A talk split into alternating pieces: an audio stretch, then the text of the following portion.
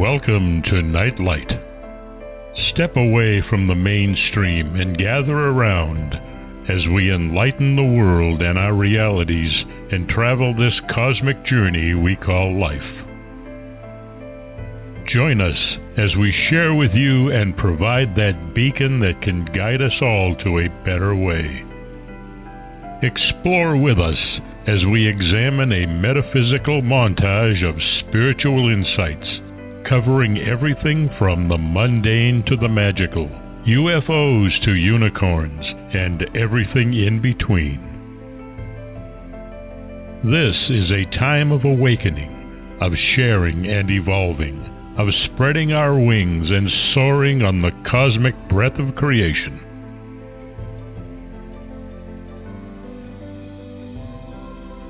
Come and join with other light minded spirits as we weave our lights together to seek understanding, enlightenment, and with a little luck, some wisdom. This is Nightlight, a reminder that you are never alone.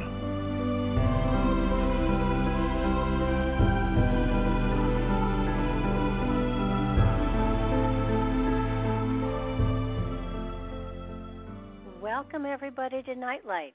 So kind of you to share your time with us. We really appreciate it. I want to thank Ken Quiet Hawk for his amazing introduction.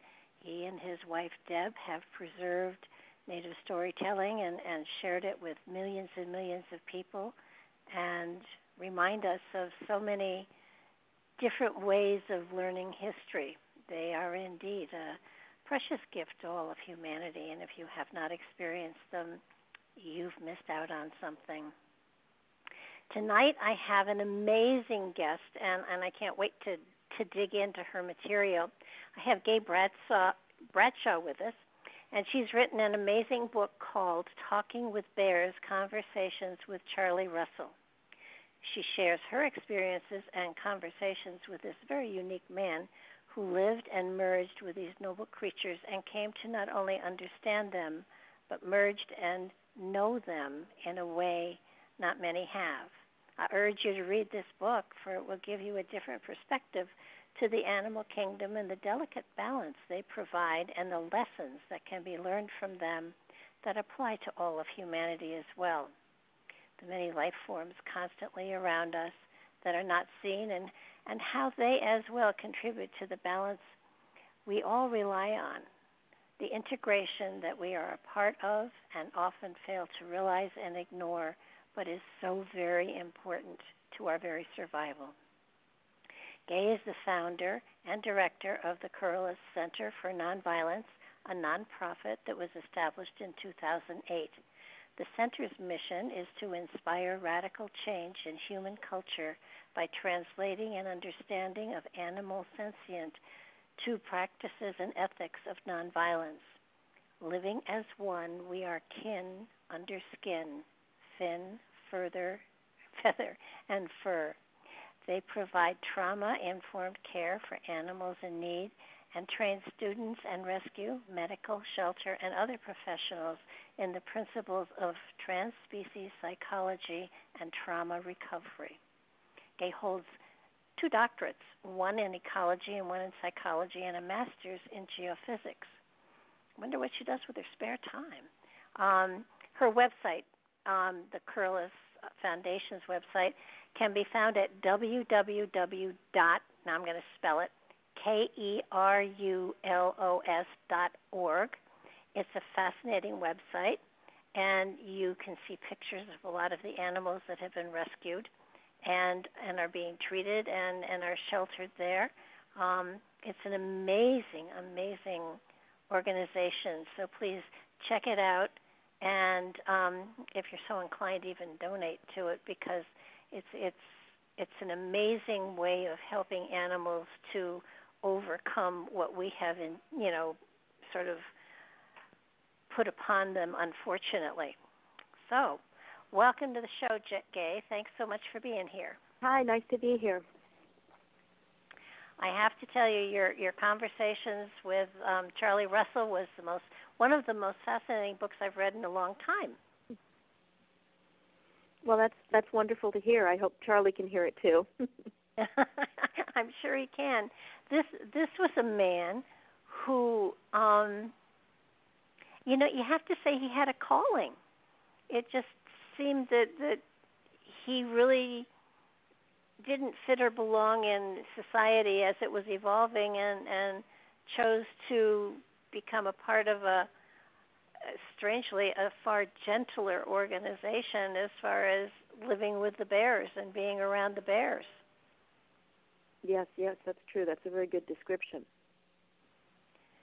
He um um he grew up um I I I can't remember when he was born, but but he grew up on a farm and lived with the animals. He he quit school very early on, and um, he just he he was he well walked to a drum of his own. You know, he beat the beat of a separate drum, so to speak. Um, did, now, when did you meet him? Um, well, we worked together for nine years, and um, Charlie passed away about a year and a half ago. So um, I have to say that I'm very excited that the book will be coming out before the second year of his passing. um, Charlie actually, I'll, I'll just fill in a little bit more for for your listeners, is that Charlie was born and raised in Alberta, Canada, uh, just over the border from in the United States from Glacier National Park, and so the sort of the sister park, if you want to call it, uh, in Canada there is, is Waterton, and that's right where Charlie's uh, ancestors, his grandfather who came from England, and his grandmother on one side of the family came from Ireland, and that's where they um, lived and they uh, built their homes. And then in the next generation, which was Charlie's father and mother, the children they um, ran a, an outfitting business.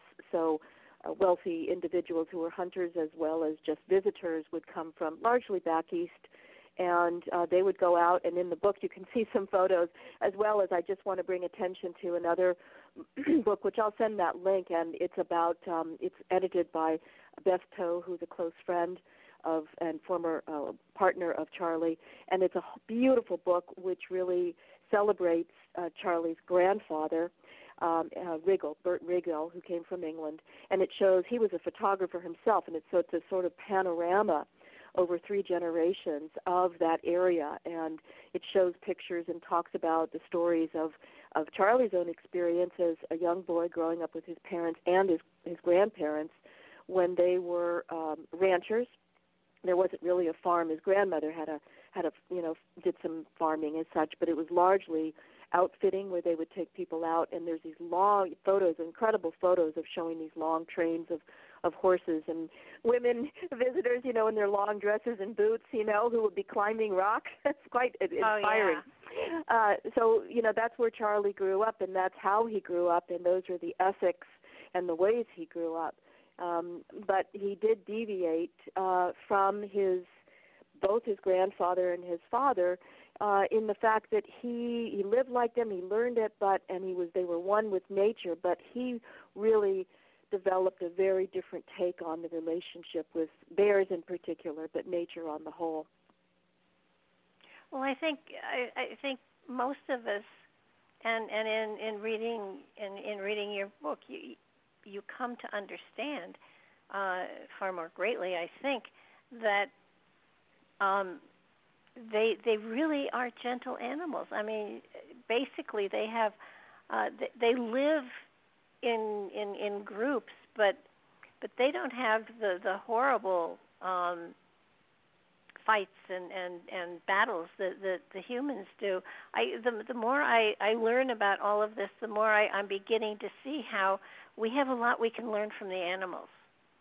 They they really um, they coexist with one another. I mean, yes, there are times when there there are battles and things like that, with you know important things when hormones get going. But for the most part, they they really they have territories of their own, and they they are respectful of one another, and and the mother bears especially, um, they spend three years teaching their cubs how to how to how to survive in in nature and be a part of it. And I think one of the most important things that that you wrote about with Charlie was that he got to um you know he wasn't understanding their behavior he was thinking like they were and he got to know them really to know how to be them i mean he didn't walk around on all fours and stuff like that but he understood them to a far greater degree than most people do. Um you know today bears who are who are mingling in society like i have some that live in the woods near me but but they're so used to people that that they aren't really being actually actually any more true to their nature. And charlie lived with them for you know he he lived here in canada and then in russia so that so that he spent a great deal of time he probably preferred the bears to people although he seemed to be a very sociable person when he was with groups of people where he could talk about bears yeah, I, I really think that Charlie, the way he viewed the world was that humans were the ones that are the oddballs, and they are. Um, even in the anthropologic record, that there are present what we call the dominating society, which is based on um, a, a, a, an understanding, or at least a perception of ourselves as separate and more privileged than the rest of nature and other animals and is very, which I would call predatorial, and it's a colonial type. It's a colonial foundation, and that is very unusual in the human record. Most of the other humans, um, which even today in, in traditional indigenous societies, live in a much more integrated and I would say a very much more respectful, re, re, kind of based on reciprocity, which this particular dominating culture, which is a blip. Again, I want to emphasize this is a blip in the anthropological record so you know it, it's this these types of humans, not humans in general, but these types of humans in which we're living in the society, which have really uh, um, sort of taken a dog leg away from the from the rest of nature. And Charlie was very much um, uh, amiable and, and had close friends and spent a lot of time with other humans um but that you know but he also had very very deep relationships with bears and other animals and, and nature in general. And he saw that entirely consistent. It was only uh really how uh, again these particular humans of which you know I'm part of you know in this society really demands a privilege over other animals. So he really regarded the rules of nature, the rules of what he learned growing up as a boy, but extending it to include other animals and learning from animals in the sense of understanding how, you know, when we walk out in nature, if we feel stressed out when we go on vacation, many of us go to nature, go out in the woods, or go to the beach or desert um, to calm, to feel calm, a sense of well-being, and a sense of peace. And mm-hmm. that is a reflection of, you know, what he would call nature's rules, you know, of everyone fitting in and living with respect and reciprocity. So, so we have a lesson right in front of us without even listening to the bears of of why nature feels so calming and relaxing for most people. Um, maybe someone who lives in New York City, like a friend of mine, you know, doesn't necessarily find it because they're used to the city. but in general, nature really is a salve and an antidote to the kind of conflict and chaos that we live in. So Charlie really listened in. Um, you know, his his course of relationships with bears was was not always positive. When he was growing up, as he talks about, you know, his grandfather and father shot bears. As soon as a grizzly would show up, that was the it still is um, sort of the the you know modus operandi of, of ranchers and farmers, or and you even see that today when black bears or even grizzlies show up near a town or a puma shows up in town, they're immediately eradicated. They're immediately driven out. And this was something that Charlie grew up with um, in a ranching type of, of context. But then he learned, and one lesson in particular that's in the book, kind of a hard lesson, is that really to respect bears as we might, hopefully, we respect each other as fellow humans in that way. Well, it isn't just the bears. I mean, you know, he had. I mean, this this book is amazing. People, I mean, among other things, first of all, it's beautifully written, but the photographs in it are are just awe-inspiring, and uh, you can see, you know, he he didn't treat them as a pet. He treated them as an equal, and and it wasn't that he was bringing them up to his level eh, or him going down to theirs. It was it was a shared experience because of course, these bears didn't have to be friendly to him, but he didn't threaten them, and so they they sort of adopted adopted him into their um, their culture, and and you know it it's you can see that there is trust and there is respect and and he often you know he said that he never he never carried a gun. He carried bear spray just in case but that he rarely if ever used it um and and and he never i have to correct that is that you know when he was growing up he carried a gun because that's what people did but then when he was a teenager oh, yeah. he stopped carrying one. And he never carried bear spray until when much much later and that was when he was uh, in Russia which was much later. And he only carried bear spray and, and we'll get into that because he was taking care of these orphan baby bears. Uh and and there might be another bear coming up. And only when he was in Canada in very later years um he started to carry bear spray and as he says you know he off usually forget it um and the reason why was because bears have changed in many ways uh, because of the relentless hunting, the relentless um, abuse, and um, you know using noisemakers and and and darting them and scaring them away and killing them. So uh, this is my previous work, which we might touch on later, is the notion that all other animals, uh, elephants, bears, pumas, rattlesnakes, any all of them have the same brains and minds that we do, relatively speaking, and are susceptible to psychological and physical trauma. So the only reason he he ever carried that was because um, these are traumatized bears. I mean, they are basically most all bears have either um, been shot at and have bullets in them. Uh, um, or they've had they've seen their mother shot, or they've heard that they've been hunted down in some fashion, and all of those really qualify as criteria for psychological trauma.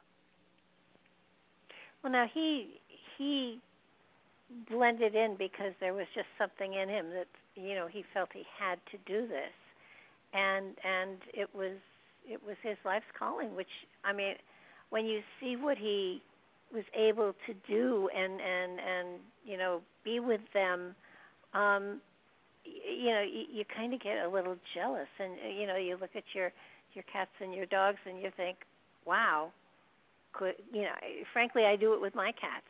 But and and you know if I remember when my mother died I could feel the pain that one of my cats had over her passing. Mm-hmm. and and it was just it was it was palpable and you know, and some of the others weren't quite quite as as traumatized, but I don't think it was that they were picking up on my energy as much as they were picking up of a sadness of their own.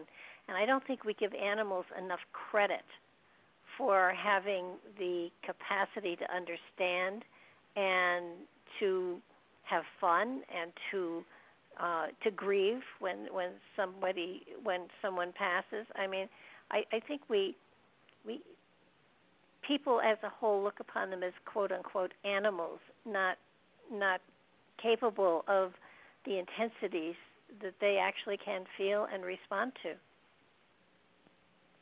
And, yes, and you know, it's a cost. I think there's also, I mean, there's a lot coming out um, within science that's like I said, I've written extensively about psychological trauma, but there's really a reticence, even though people talk about it and they're starting to appreciate animals more. Uh, the really admitting and putting that admission and knowledge into practice is very challenging because our whole culture, again, this dominating society, which is not all humans, it's this particular uh, last few hundred years that is now dominating the planet, is built on uh, the assumption that animals are to be used for humans. So they're eaten, they're consumed, they're abused, they're um, used for entertainment, all sorts of things, or t- testing. And our society is built on that legal and ethical capacity to do those things to animals.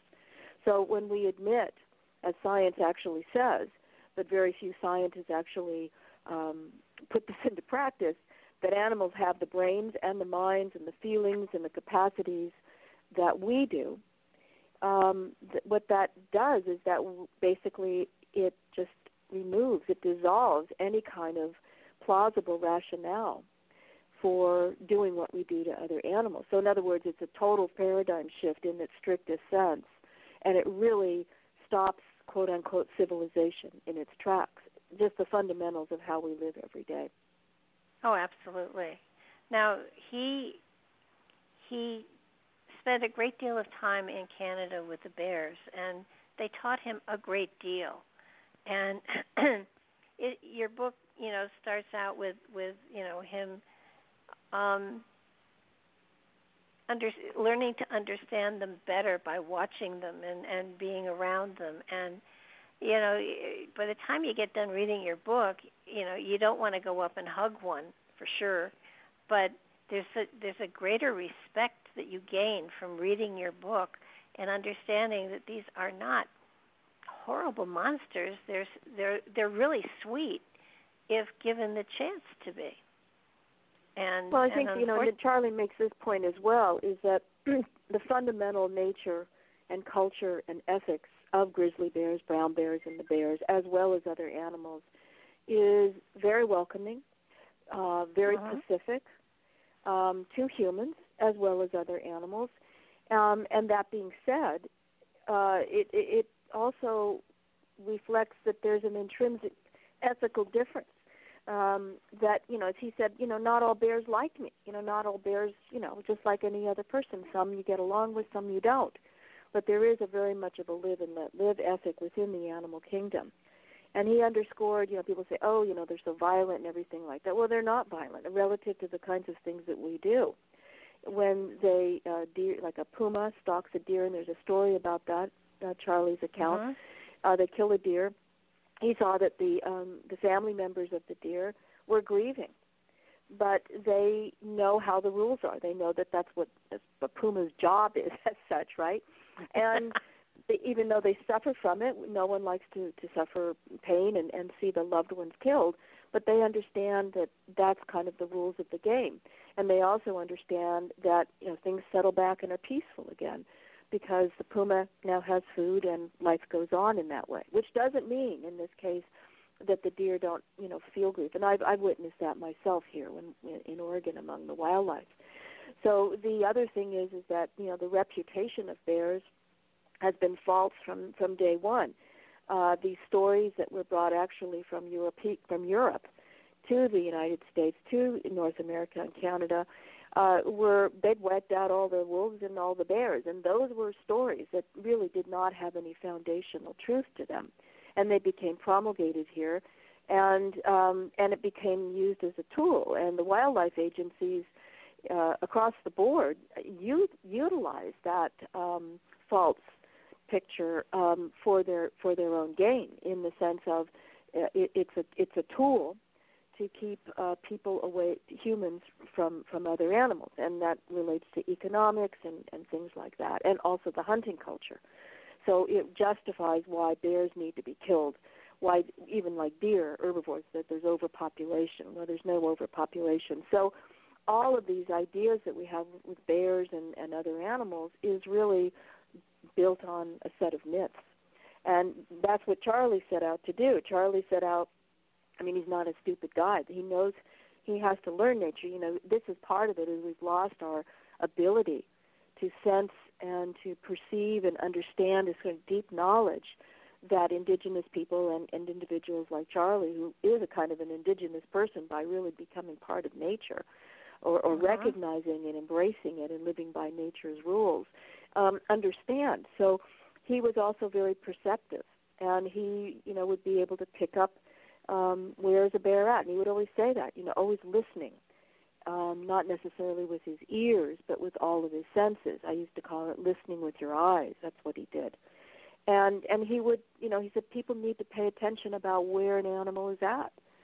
You know, a bear is not just standing out there. A bear has personal history. There's personal, the current circumstances, all of these things. And by really caring, and that was such an important concept for Charlie, you know, to care when you care about some someone, you pay attention. That was another term he used. You pay attention and you listen to them. And so what you do and how you think is not predicated on your own agenda, but rather when you care for someone, trying to understand what they need and where they're at.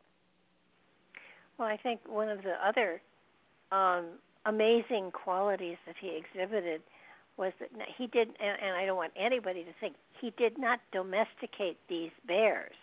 Mm-hmm. He he shared time and space with them on their terms, so that so that he learned, uh, you know, what the signals were, and he learned um, respecting them when they when they gave him the indication that they didn't want him to bother them anymore. So uh, it was, it, you, you know, you think about it and you you begin to realize that in in today's society, that that somebody was able to to first of all find a population of bears that hadn't been so traumatized that they distrusted humans. Yeah. And and he had to go far and wide to get that too. So um you know the bears like around here raid garbage cans and stuff like that and and people make noise and drive them off and but you know they have to eat too. And it just uh and and on when he was ranching he found that if he left a dead cow for the bears to eat they wouldn't attack the herd.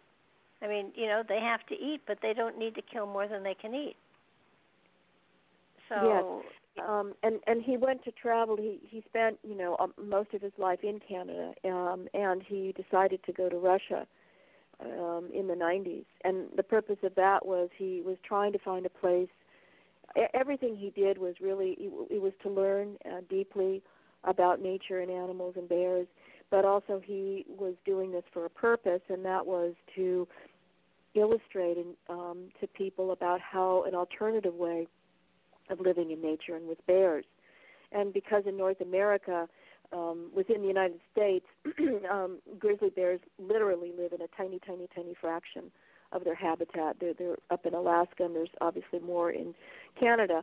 But relatively speaking, they have been, like I said earlier, relentlessly hunted and continue to be harassed, um, both lethally and just in terms of um, driving them out of their habitat and that's a, just an important thing to think of. When we build a house, when we go into these areas, we are taking away the homes and the livelihoods of these animals. So he wanted to go to find a place, and, and Russian Kamchatka, which is the Russian Far East wilderness, seemed like a very good candidate because up until you know before the Soviet Union fell, it was very, for one thing, it's very isolated. You know, it's it's uh-huh. um, really a tough. I mean, the the weather is very severe. The climate is severe.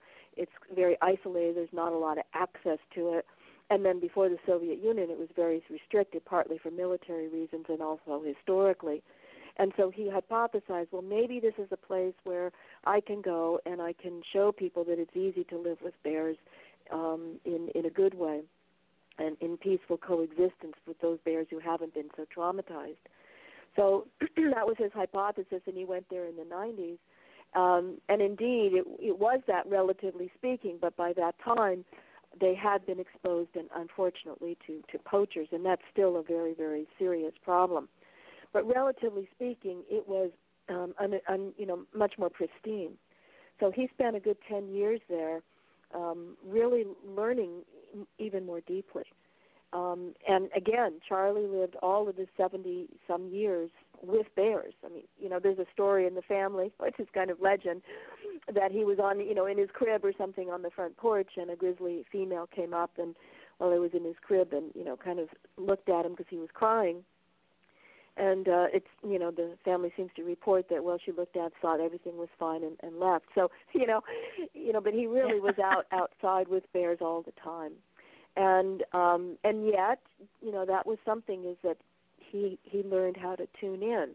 And when he went to russia he had a very different role as well a very different dimension. Not only are those bears brown bears which are sort of cousins if you want to call it of grizzlies um there's a different you know it's like a different culture and a society. But also he had a unique role um being invited into the bear society as a mother bear. Yes i now he took care of cubs though while he was here in Canada as well, didn't he? Um, not formally, no. That was all in Russia. Oh, okay. Because um, y- you know, I, they didn't just give him the cubs; they were orphaned cubs.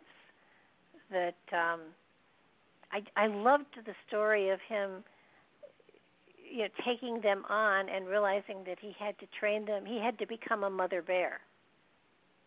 Yes. And and train them and and I just thought it was phenomenal how he studied and how he you know tried to prepare them and and of course bears in that in that area they actually do hibernate. I know the bears here don't hibernate year round. Um, they may nap, but they don't sleep for the whole winter because I guess it's not cold enough or or it's not quiet enough or I, I don't know why, but they they are up and around most of the winter.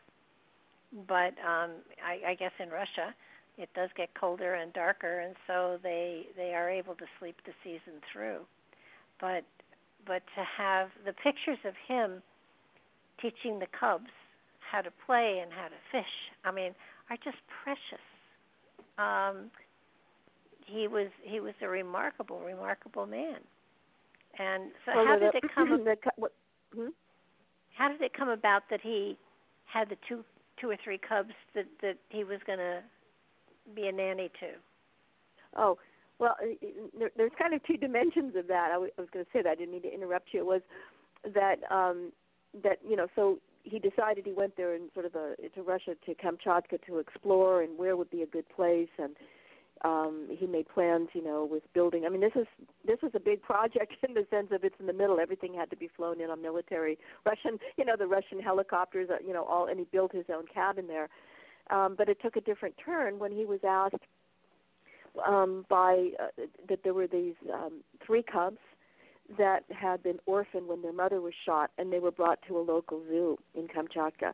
And he was said he was asked, um, "Would you be able to take these cubs and um, rear them and, and reintroduce them into the wilderness again?"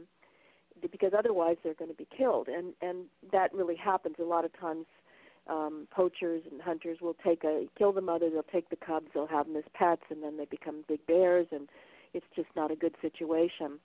So, you know, he said it was so terrible, it just was heartrending to see them in these terrible cages and you know, kind of being taunted and fed by zoo visitors, and so he agreed. And um they, you know, he managed to get it done, and they arrived, and he really had to he had a tremendous amount of a very deep knowledge about um, brown bears, grizzly bears, less so about brown, even though they're similar. They're still different, as I said. Um, and he had to, as you said earlier, he really had to understand bears from the inside out. And it wasn't just, um, you know, really kind of getting into the mind, into the psychology and the culture. Because, as you had mentioned earlier, Um, most baby bears they're they're born in their dens with their mothers, and uh, and they stay in there, and then they come out in the spring, and they're really under this sort of um, umbrella of, of protection from their mother, and then they're weaned and they they go out on their own about when they're about three years old, and they spend all that time with their mother, which from a psychological and a developmental perspective is that's how their brains and minds and they learn the ethics of brown bear culture. Um uh-huh. you know they really you know that that's that's how we learn. We learn from our parents you know from neurosciences talks about how our brains and our minds and our emotions are tuned to this microcosm of the family in which we're born into. And that's very much the same for for bears and other animals. So charlie had to recreate that not just teaching them and in fact he said you know, at first he said I really had this kind of hero image of myself that I was going to teach them and everything, but he said they actually really knew innately so much. A large part of his contribution and that was so necessary was the psychological and emotional and social um, grooming, if you want to call it that, that he did with the bears. Because you know this could be a human or it can be a bear. If they don't have this kind of psychological and social um, tuning of their brains and mind, then they they turn into you know bears that don't know how to act like bears.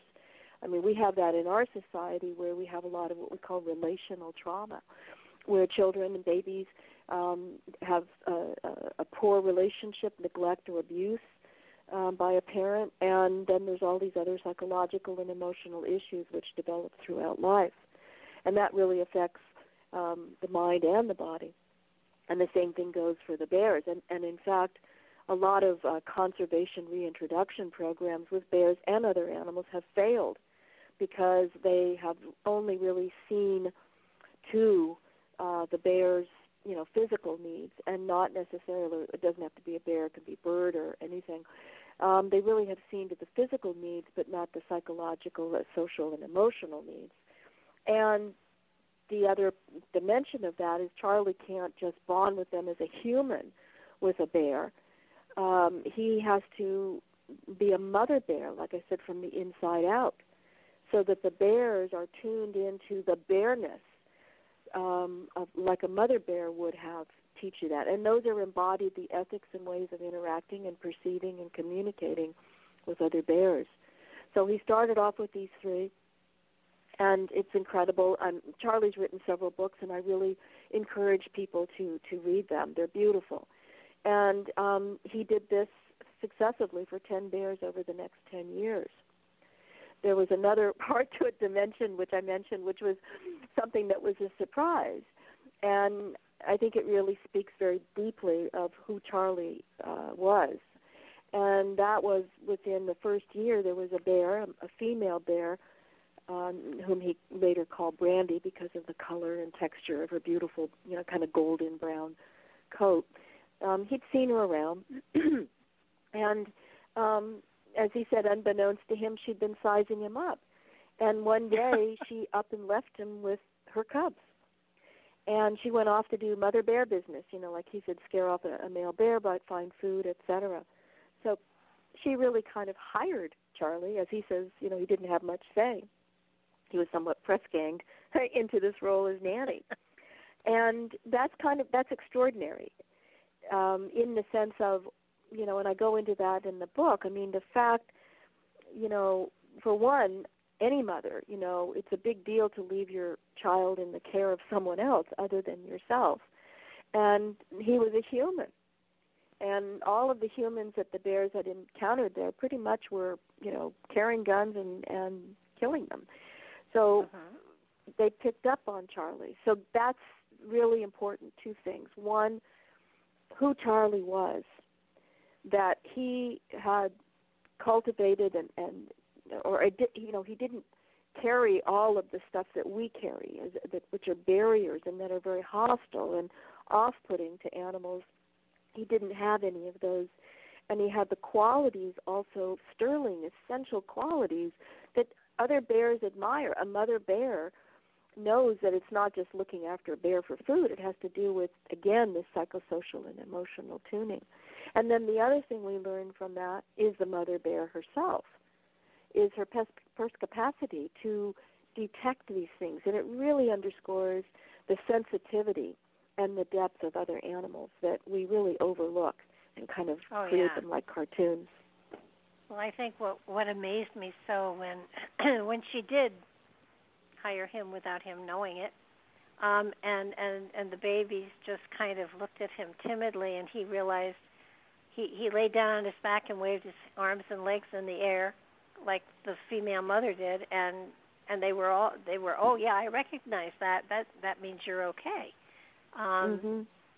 he he really i i admire so greatly you know frankly they're so cute they're the little fuzzy bears and you kind of do want to cuddle them and everything but i i, I that's not what a mother bear actually does so I mean, she nurtures them and she keeps them warm and she feeds them and all that, but they have to survive. And I did not know that that male grizzlies often uh, kill kill cubs and eat them. Do well, it's not often. I know it's, they. It's, it's it it isn't often. It's it it does happen and it's somewhat rare. Um, and Charlie really didn't understand it, but he did. Um, he he really felt that. Well, for one thing, like I said, it is rare and he felt that it had to do with the fact of that um, that Bear was somehow feeling compromised. Um, uh-huh. You know, in in Russia and also in in Canada or other places where the uh, grizzlies and uh, are and brown bears is that the conditions are very very harsh, and they have a short window, a very very small window um, from when they emerge from hibernation, and they're very, you know, you know, they're very um, usually skinny. They they they haven't eaten for six months, and and they are you know they only have a few months to get fat again and to be able to um, withstand the following hibernation. So if there's any kind of compromise, uh, and then they um, are you know sort of desperate for, or if they have you know el- if they're elderly or they have an injury or some kind of disease or something, um, and that's pretty consistent you know in terms of what Charlie observed. So it's rare. Um, but that's really, you know, th- that's another thing of really appreciating uh, how tough it is to make a living in the wild. And we, we, you know, we don't appreciate it, you know, even if we're not, you know, necessarily, you know, particularly wealthy. The way society's set up is there are devices for us or multiple ways to try to find food, even if it's difficult for us for for social or economic reasons. There's many different ways to do it. In the wild, there's not. So the cubs represent a you know sort of a, a an injection of a lot of calories, and he um the, the the the you know the other thing is he learned is is that really it's it's less about survival than it is a kind of a living, and that was an important distinction that Charlie taught is you know animals are not it's not so much survival it's really living. And the the difference is is that survival in kind of our culture is a sort of dog eat dog type of attitude, competition and everything, and that's because we see ourselves as separate. And um, and in nature's world, and Charlie's you know understanding, and and I'll speak for my own, is everyone is feeling a part of everyone else, and so it's really less a survival than retaining and being continuing to be part of nature. And with that difference is there's a really profound ethic. And so mother bears are are you know coaching and teaching their children and they're giving them the love and attention and teaching them a, a way of being which is a kind of an ethic that is how bear society works. So, you know, if you contrast them say for example with elephants, elephants are considered to be very pro-social, you know, they're all around each other touching and loving, uh, which they are. you know, I would argue, and so did Charlie, that the grizzly bears are, and brown bears are just as loving. They just have a very different way, for whatever reason, they've evolved differently. So it serves and it works for elephants to be in a group. They're herbivores; they eat grass and, and tree bark and things and roots. Um, it it serves them to go around in a group. Whereas a grizzly bear, it doesn't serve them because they have to catch fish and they eat pine nuts. They're sort of doing things on their own, and working in a group is not necessarily um, commensurate with, with the way they've evolved. But that doesn't mean that they don't have the same sense of love, the same sense of connection, and they don't live in a coherent society. Well, yeah, and I think the one thing that that came across through through your book was that um, there is a sort of uh, I guess I call it telepathy, and you know we we are energetic. We do radiate a field around us. And it i i i do believe that that animals have a greater sensitivity to what's going mm-hmm. on inside of us and whether they want to be connected to that or not. And one yes. of the things you know they they they will react to um to fear. They will react to uh aggressiveness. Uh, and they'll they'll uh, uh, relax um they'll they'll understand um, anger and and um, aggressiveness. I, I know that um, we had a feral cat here, and it took me six months for her to understand that I wasn't going to pick her up. I wasn't going to hurt her, and and mm-hmm. it, it got it got to the point where she would come and she would sit on my lap, and and you know it's kind of I, I do believe that the bears have the same kind of a radar, if you will, and that Charlie did not did not radiate fear. He radiated love. Yes. And you know, not the kind that was going to cuddle you and, and tuck you in and mm-hmm. sleep with you or anything like that, but but he and respect. I, I think that that it was the respect as well that he radiated, be, because mm-hmm. I don't think he would have been accepted had he not had the love and the respect and the willing and and, and the desire to learn from them. Mm-hmm. They they had to understand it. Mhm. And I think you know it's you know the the underscore the specificity. So if Brandy, uh, that female bear who uh, hired Charlie Yeah. as a nanny for for three sets of cubs over seven years. So it wasn't just a one-off kind of thing. It was this was went on for seven years, three sets of cubs, and and she was an extraordinary person as well, in the sense of her picking up. And not you know not everyone is geared in the same way. There's a Mhm. you know it's just like we have differences in terms of of people clicking, and and I I you know I I think she really wanted to get to know Charlie you know and I think they they had a really profound relationship, and uh, you know so she's an extraordinary individual and I agree about the energetic I think something I've experienced uh, and a lot of people who live in very close to nature and, and deep to it talk about this. Charlie did certainly. And that was intention.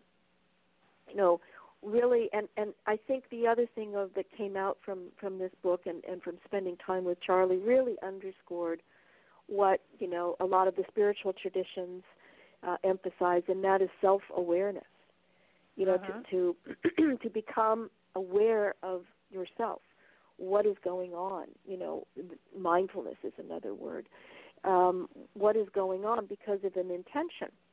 So you know we can catch ourselves like like you know just you were describing your cat where you know you're you may have had this kind of you know intention but maybe there was something that needed to be worked through and also the cat. The cat probably had terrible terrible experiences with humans before. And so it took her or him a while um to to sort of become a, a a cat again, you know, without having Yeah. to have this fear response in that way. Um, and I think so. Becoming aware of intention, I experience that myself. We live here in Oregon, and um, there's lots of deer and wild turkeys and other animals, and I see it palpably.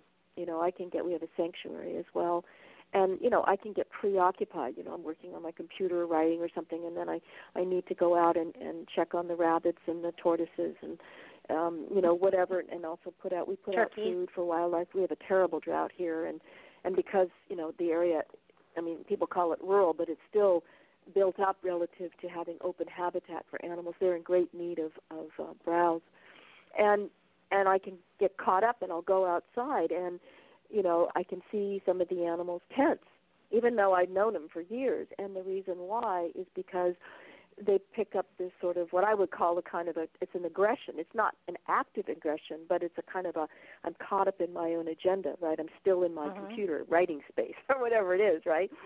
and I'm not listening to them. You know, I'm kind of like I'm going to go from A to B because I've got things to get done. You know, and I'm not intending any harm, but I can tell palpably. I have to take a breath because I see them tense, and so I I stop and I kind of you know kind of calm down and you know i'm not you know i'm not really even showing it externally but they pick it up in a very very deep way. And then when i relax and i start listening again that listening with the eyes in other words being receptive you know actually you know acknowledging and and respecting the fact that they're alive and here and they have a job and a life you know it's not just about me they relax so you Yeah. know they these these you know self awareness is point and and charlie really emphasized that a lot you know um he said try to understand listen you know what is it wh- where are they at and be aware that you know a bear's got a job and they don't Mm-hmm. necessarily want to spend time with a human i mean if they they feel like they've got enough food or things are okay they may in that way. But that's the other thing is that he always felt that um when people go out to go camping and stuff they go out to enjoy which is lovely and wonderful. But they're really not taking into consideration that the bears they see the deer they see the fish that they see um are on the job 24/7 and it's really Well- important to respect um that they have a life that's very important I, I think one of the things that, that he spoke of, which which illustrates what you were just saying, um, there there was a time where he saw I I don't know if it was a a, a lion or a, a mountain lion or or a puma or whatever, but it had killed, um, I guess it was a deer or a cow, and it had eaten, and then it got up and it walked away and it walked right through the herd. Who who paid no attention to it at all because you know they knew it it was full and it wasn't going to eat anybody else and he thought when he looked at it he thought he wondered you know well maybe if i just walked through they would sense you know and and it didn't mm-hmm. work I, you know they scattered but mm-hmm. it but it's true i you know we radiate a feel a field of emotion of of all kinds and and these animals who have, who live in the wild especially are able to pick up on that and either either decide to take themselves away from it or be comfortable with it. I, I know often I will sit on my deck and um, I, I used to feed the birds a lot uh, until a bear decided to make this their luncheonette, and then I had to stop. But there were chipmunks, and I would go out there and sit and watch the birds, and it was very often, you know, just just being one with the birds and and and everything that I would find that there were chipmunks, you know, sitting on my shoes eating, you know, a sunflower mm-hmm. seed or something, and mm-hmm. not not at all frightened, and and it was yeah. so cool, and and yet, you know, you you kind of want to reach down and pet him, and that's not appropriate, but but it was it was it was sort sort of you knew you were in the right place when when an animal that was not used to humans was not afraid of being next to you. And i what he must have radiated with those animals um was phenomenal. And i get i guess he would do it with people too. I i think one of the interesting things there was another um researcher who was researching bears as well but he was terrified of the bears and mm-hmm. that's the one that that you know um passed well passed over un- unfortunately because I, I I don't know what he must have done to the bear because I don't think a bear would sneak sneak up on anybody and attack them. So there must have been some antagonism there somehow because well I, he was I think you're talking there was a couple you know the the, the Charlie um you know there there are, there were incidents of of individuals that he knew that were relatively seasoned with um with bears. And um there were three in particular. And and he when when they were killed uh he really researched in detail what was going on you know what happened what were the circumstances um to really understand um why this came about because in his experience he felt like and and in his own experience it never happened uh that these all of these incidents could be avoided. And uh one in particular there was one uh, the Russian uh, biologist and and Charlie really uh, admired him. He felt that he had he'd been living with bears and studying bears for 25 years and he felt that the, this uh, Russian uh, had a tremendous um depth of knowledge uh, and he is was that person that you were talking about. That he realized the man was very, very frightened of bears, despite spending so much time. But he was very frightened of bears, and he ended up um, being killed by a, a brown bear.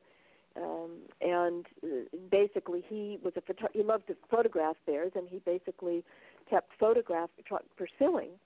This was in winter before he he left for from the field to to go home, and it was a, a male a male brown bear and he would follow the bear and take photos and the bear would run away and then the bear would do what they call bluff charges which are basically you know kind of mock types of you know saying get off. And as charlie yeah. pointed out that, that there's a lot of subtle things other than a bluff charge that bears will do to let you know that they don't feel like hanging out with you they don't want you around. And essentially this man pursued the bear like a hunter. I mean he wasn't going to shoot him with the gun but the intent was there and finally it culminated where he actually you know went into what they call the day bed with a uh, where a bear you know bear through these very dense uh trees and bushes to where uh-huh. a bear might might sleep during the day and the bear attacked him and killed him. And then the bear ran off for 2 kilometers so he didn't eat him. It wasn't because he was hungry. And he was obviously feeling you know very upset and, and scared because a lot of times bears are killed in revenge um, in that particular case, um, the authorities who investigated it, and Charlie talked with them, is that they didn't because they felt that there was a justified um, what the bear was doing. So you you know that's a I mean it's a kind of an extreme example, but you but that's really what Charlie really tried to teach people is that we go out in the woods you know it's like walking you know it's like how would you feel if someone like just opened the door and starts walking in your living room um mm-hmm. and and and it's not an exaggeration to really understand when we go out in the woods or wherever we are in nature um that it, it isn't our playground that to be respectful and understand that there's other people living there and uh that that we are guests um and i think that's an old feeling. Um, it's something that that you know my parents even felt when they uh, came here. It was like a little cabin, and it, well, you know, 70 years ago, and and there was a lot of they they were newcomers to the area, and there was always a feeling of we're guests here, even though they bought the cabin and lived here. It was really uh, a, hum, a sense of humility, and I think that was a very important quality of Charlie's. Is Charlie was not egotistical. he was a very determined man. He was a very um, he he has something says you know that you know people say well he's you know, he's arguing. He's not arguing to win. He's trying to win. He's trying to understand, and he's not mm-hmm. when he's like he says. You know, when people accuse me of being trying to be right, he said, "Well, you have to be right in the wild. You know, when you're out in nature, because if you're not right, you're going to die. and yeah. so there was a lot of misunderstanding in terms of, you know, Charlie really embodied uh, a human form in in modern days of nature, um, which you know I think really overlaps and is very resonant with many traditional indigenous uh, cultures and people, traditional in the way that they they they live, just like the animals. I mean, how lucky for you to have spent time with him because um you know someone like him has so much to teach and and you know it it's you, you learn not not in a classroom situation but by ob- observing and and paying attention. And um what better way to learn to be honest? I know well the i know purpose that of our co- hmm? no go ahead. Oh well i was going to say just um i didn't mean to interrupt but you know the, that Charlie and I, our purpose of our collaboration was to further his message about bears, and you know mine was I had just you know finished when we met. I'd finished a book on on elephants and elephant PTSD, post traumatic stress disorder, and um, it was you know, and I approached it from the perspective of science, you know, the formalism, and I used science not as a way to tell people who animals are, but as a way to lead other humans into understanding through a familiar and an accepted way of knowing the world, which was science. And we collaborated for that reason is that Charlie had written books and he lectured copiously and people really admired him, but he was very frustrated and, and very sad um, about the brutality with which bears were treated despite his evidence of showing um, how to live with bears and how bears really were, which was resonant with indigenous peoples before Europeans came. In this case, North America, is that mm-hmm. um, you know you know obviously there's differences, and uh, you know, can't make too much of a generalization, but generally speaking. Uh, when Europeans came to North America and elsewhere in the world, there was lots of animals, lots of birds, lots of happy forests and da da da da da. And there were humans that were living there, the indigenous. And even though they might kill a bear once in a while and vice versa, it was relatively negligible, and it was it made there was a main, main, maintaining of nature's coherence and integrity. So it really is that's an important point. When we talk about humans, we have to. I said this earlier, but I'm underscoring it. It's not being human; it's how we're being human. And Charlie was really an example of a different way of being human that would be integrated and uh, supportive and in a sustainable way live on this planet. And our collaboration was because although, like I said, Charlie was admired and he talked with a lot of ranchers. He was a rancher himself for 18 years and he lived very well with bears. He worked with ranchers to convince them that it was not necessary to shoot a bear. Um, and he, uh, you know, I work though, but because you know, there's a it's still prevalent in our society that, you know, it, those are stories. Those are nice little stories, and they're marginalized. Even though I think deep down, a lot of biologists really knew, really listened to Charlie and was respectful, but there's a fear thing because it's like, well, if I go away from knowledge, what you know, from the collective knowledge of science, that makes people feel very vulnerable. It's, it's unfortunate. So our but, collaboration but, was saying, I take my degrees and take my scientific acumen as a way to create a kind of an undercarriage for his experience. But in in in a way, I mean, when you look at the indigenous people who were here, the first families, they only killed for food, and and um, you know they and usually they asked permission and then they thanked the the animal that they had they had killed and they used their skin. They they used all parts of it so that they they were respectful of what they were doing and how they were doing it. And I often thought that if you went back far enough in history you you easily could come to a time where where people were more comfortable with the animals and there was a greater trust between them.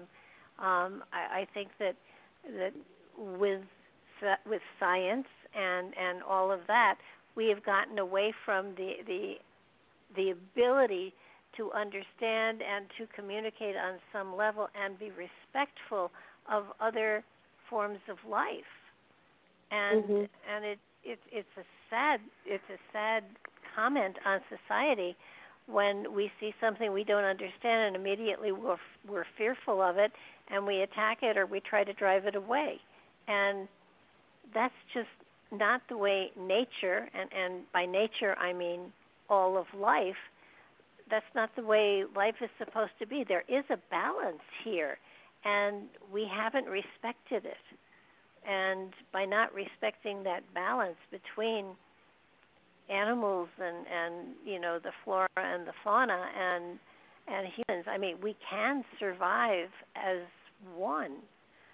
But but for some reason there's an ego trip going on here where we have to dominate and that that won't work. So sooner well, or later and that's what we're finding out you know finally that um that it's become absolutely obvious and inescapable uh and that uh that we can't live apart you know and that you know we aren't any different than nature we're only making ourselves and wanting ourselves to be different from nature. So that is really the challenge that, that we're having. And, and Charlie is an incredible resource because he embodied a way of living that um, and an ethic and a philosophy and very practical approach to living with nature in such a way that we are um, that to me is the definition of sustainable you know the way oh, Charlie oh, yeah. lived and his philosophy and everything like that. So, you know, he was incredible, and the only reason that, uh, like I said, our, I mean, Charlie and I got to, to to know each other and care for each other, but our our real mission of working together was to articulate something that was um, going to sort of galvanize and, and break through these walls of resistance that um, are largely in the I mean it's in the public but it's promulgated by the agencies by biologists, yeah. by conservation biologists, and it continues to be. Even though there's other science which says talks about the animal sentience and neurosciences, it's a very, very uh, um, in sort of in, in not very porous community, and so it was trying to use my credentials and the lens of science to be able to sort of deconstruct, take down the bricks, kind of like the Berlin Wall. You know, take the bricks uh-huh. down to really see through. Now, in the book that I wrote, um, uh, it was after Charlie died. Um, we had written many things together in terms of really integrating his perspective uh, and, and and his way of learning with the science. But um, after he died, I wrote this de novo, and, and I did it in the way that it, my purpose of the way I wrote it, it has no science in it whatsoever, except the last chapter, which is about quantum mechanics. But um, it has no science, and the purpose of that is we don't need it. You know, Charlie had, I said that it's Charlie's science. It is his science, not with uh-huh. the science of the culture that we've created, but the science of nature in that sense.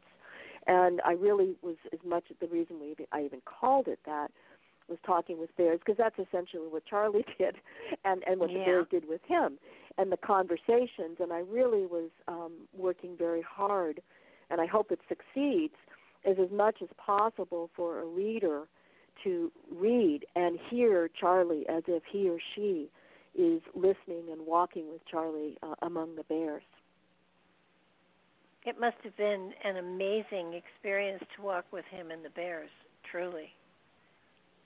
Um, well, for him, it was very natural. You know, it was you know, and he walked. That was the other thing. His walking, um, his being, you know, what we would call in nature was his way of also, um, you know, this this is an ethic.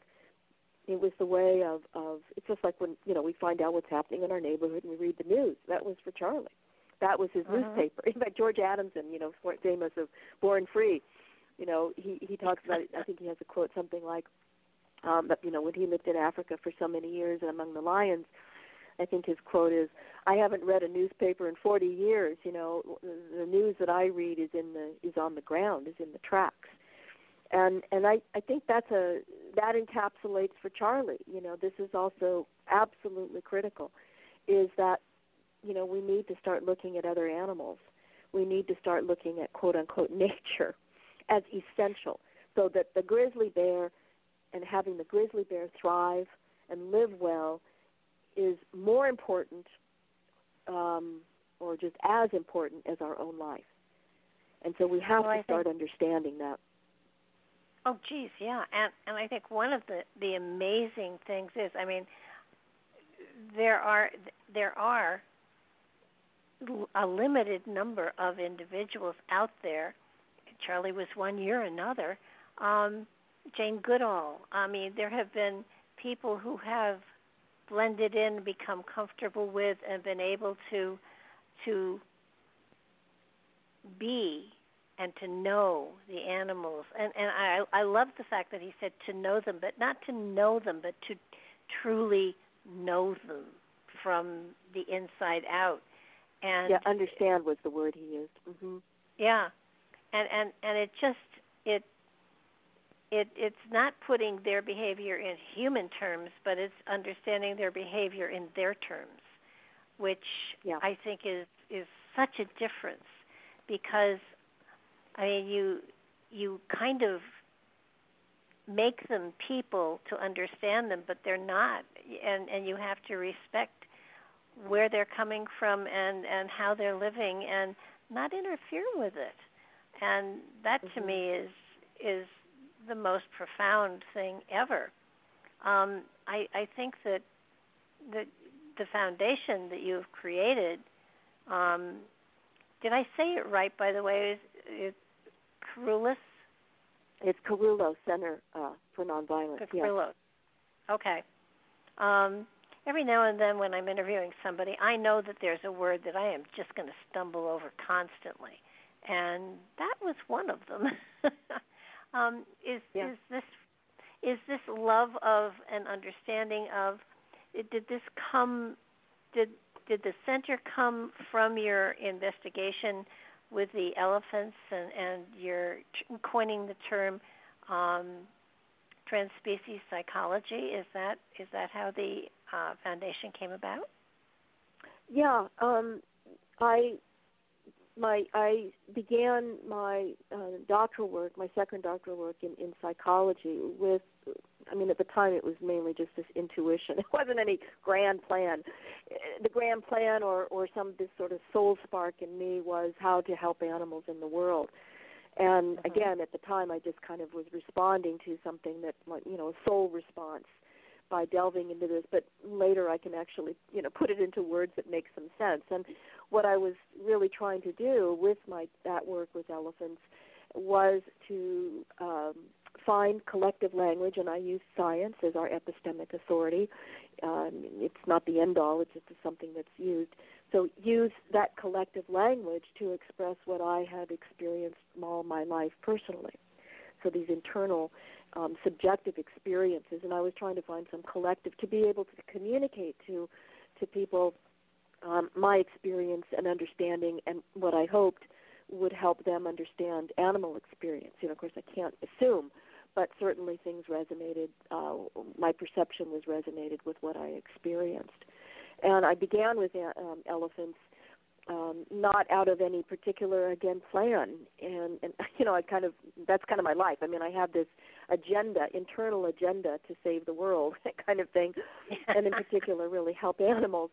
Um and so it's you know my my arc in my life has taken sort of different turns.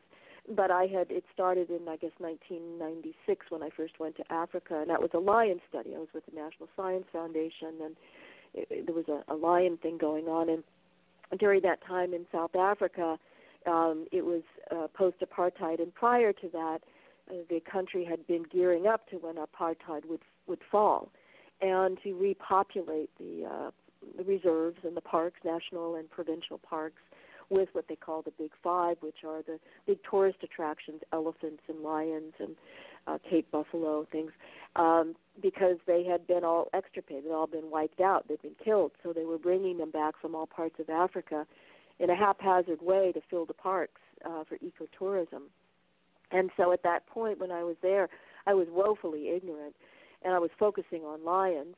And uh, I heard about this story about these elephants, and the park ranger had told me about these young male elephants who had been discovered in these in a couple of parks to be the quote unquote perpetrators of killing uh, over a 10 year period over 100 uh, endangered white and black rhinoceroses. And in addition to killing them, they these elephants, um, in some cases, had sexually assaulted them. So at the time, you know, I'm, I'm embarrassed to admit it. I just kind of went, oh, you know, it was. I mean, I wasn't really. It didn't really hit me. Um, again, like I said, I was focusing on lions, and frankly, what was really sticking out were these two elephants that had been zoo elephants. They were taken from Africa when they were babies and exported and brought into a zoo. And the gentleman who had owned them years later um, developed a campaign to to bring them back. It was quite a noble act, and they were reintroduced. And these were elephants that had lived in circuses all their life. And so um, when they when they saw their former owner, they did their usual trick. They sat back and they raised their their arms. I mean, it was actually you know a very positive thing that the fact they did that was was upsetting, but I thought that was weird. I mean, that was kind of what was on my mind of like, oh my God, you know, seeing elephants doing circus trips, you know, in in the wild. Um, but when I returned and and later and I you know embarked on this um, this path, I that came back and it just hit me, and that's when I, you know, being in psychology, I, I started to look through that lens at these elephants, the young males that had killed uh, so many rhinoceroses. Now, elephants are, it was extraordinary. Elephants are Pacific. They um, are herbivores, so they're not like killing a rhinoceros to eat the rhinoceros. And mm-hmm. I mean, it was extraordinary. And the fact that there were a hundred rhinoceros or over a hundred rhinoceroses killed uh, spoke of something that you couldn't even brush off as quote unquote anecdotal, like oh isn't that an interesting story? It was statistically um, significant. So I looked through that lens, and that was unusual because in general elephants in the wild, animals in the wild are looked at um, as behavioral objects. So people study in ethology the study of animal behavior or animal behavior. And that's a different approach than is used for humans. Humans are looked at as psychological beings, which means they have an inner life, they have a psyche. And how behavior is related is that because we think and feel in certain ways, then we behave and do things and say things in certain ways. And that part was cut out, has been cut out traditionally um, or conventionally for, for non-human animals. Now they are used in in um, in, in biomedical experimentations uh, for monkeys, cats, all sorts of animals. Uh, they call them animal models that are used in Lou in, in surrogates um, uh, for humans to look at human psychological, what they call psychopathology, and all sorts of things. And terrible experiments are done on chimpanzees, cats, and other animals, rats, because there is an understanding that they have the same brains and minds that we do, but ethically and legally we're not able to do those things to them that we do to animals. But generally speaking, scientists will not admit to that. So it's known, but it's never admitted because, again, as I said in the beginning of our discussion, that would overturn all of of that threatens to overturn the entire engine of our society. So when I looked at the elephants, I you know all of this thing popped out. I mean, all the science was there. All I did was put the pieces together, and as I say, I opened my mouth. and and you know we we you know animals, like I said, in animal models, where animal models are used, animals are used as sort of a model, as kind of a substitute to probe um, human behavior, human cultures, human psychology. And actually, Jane Goodall's work, that kind of work, is to look at primates as um, you know how in fact a lot of people look at, at, at primates chimpanzees uh, for understanding the quote unquote biological roots of warfare um, assuming that you know we evolved we're evolving beyond chimpanzees but this is an example of why and how we fight with each other which is actually erroneous which I can get into later. But anyway so um, it popped out very easily and I asked a very famous scientist, I said, you know, I'm doing my dissertation, and I understand that it's a convention in all the papers that I read that we take information about what we know to animals and apply it to humans. So that's what they call inference. Um, you know, knowing something about one thing or someone and then applying it in another case. And I said, but what about the other way around, taking what we know about trauma, psychological trauma that are, you know, uh, damages and injury to the mind and brain and body, and applying what we know about humans to another species. And this very famous scientist said, neuroscientist says, yes, that's true, but it's not done. And at the time, I really wasn't, you know, I was very ignorant, and I really wasn't aware of, you know, why. and I called yeah. it bidirectional inference, and that's the point of it. That's a very important one. That's how science functions, but like I said, won't admit it. What I know about an elephant I can apply to a human. What I know about a human can be applied to an elephant. That's it goes both ways. But the important thing is people say, well, how do you know? You know, you can't project. But we do that all the time. Like you and I are talking, and, and I'm making tacit assumptions about you, and you're making tacit assumptions about me, with the understanding that um, we might be wrong at something. You know, I might think that, oh, you know, I'm assuming that, you know, you have blue eyes, you know, and you're assuming that I have red hair, or, you know, whatever. I mean, those are sort yeah. of banal types of examples, but I mean that, you know, that you're of a certain political ilk, or I'm a, pol- you know, so so. But we function. That's how we function all the time, and that's the point. It doesn't mean that humans and elephants, humans and bears are the same, no more than you and I are the same. It just means that we have, from a scientific perspective, the brains, the minds, the feelings, the capacities to experience things that are overlapping. So um, that the elephant work then um, that's what I did for my dissertation and the diagnosis of post-traumatic stress disorder PTSD of these young male elephants fell out very easily. When I delved uh-huh. into their autobiographies or their biographies, uh, they had all suffered a series of very, very profound psychological and physiological traumas. Uh, the babies, they were all they were orphaned they're, um, they had witnessed uh, from helicopters shooting the elephants, killing their parents, their mother, all the family. And then they were translocated. That's another trauma. They were prematurely weaned, which is another trauma. They didn't live in a family which all elephants live in until they're about 10 years old, and the females stay. The males go off naturally with another male group. They didn't have any of that. So, from a psychological perspective, like I said, they were all recipients of severe psychological trauma. And so the fact that they were doing, which, you know, that, again, as I talked about with the bears, is all of that, not only the assault, you know, witnessing this kind of profound horror of these guns coming from nowhere and slaughtering and all of this kind of stuff, but they actually did not have the psychosocial and emotional um, infrastructure that a family, a mother, you know the aunties and siblings um, uh, provide for the developing brain and mind. And as a result, and we see this writ large in human societies, um, when when children have you know sustained abuse, uh, witnessed or you know genocide or you know just abuse and neglect, et cetera, et cetera. Um, the kinds of uh, symptoms that, that of violence and aggression and things like that that come out. So that was a long story to a very simple answer. So I published my dissertation and I coined transspecies psychology with basically largely speaking to my community of fellow psychologists. but it caught on. It got you know written up and, and gained a lot of popularity. The cover of the New York Times and National Geographic, da da da da da, and it generated uh-huh. a lot of interest. And so I started a nonprofit in response to this widespread interest um, in understanding uh, animal sentience and, and the plight of, of elephants. Now, I, diagnosing is one thing, but how do you work with an elephant who has PTSD? I, what is it that you? How do you help them? I mean, you're not giving them pills, um, so there has to it has to be some sort of um, environmental treatment of some sort. How do you how do you help an animal that has been through this kind of process and is and is suffering from PTSD?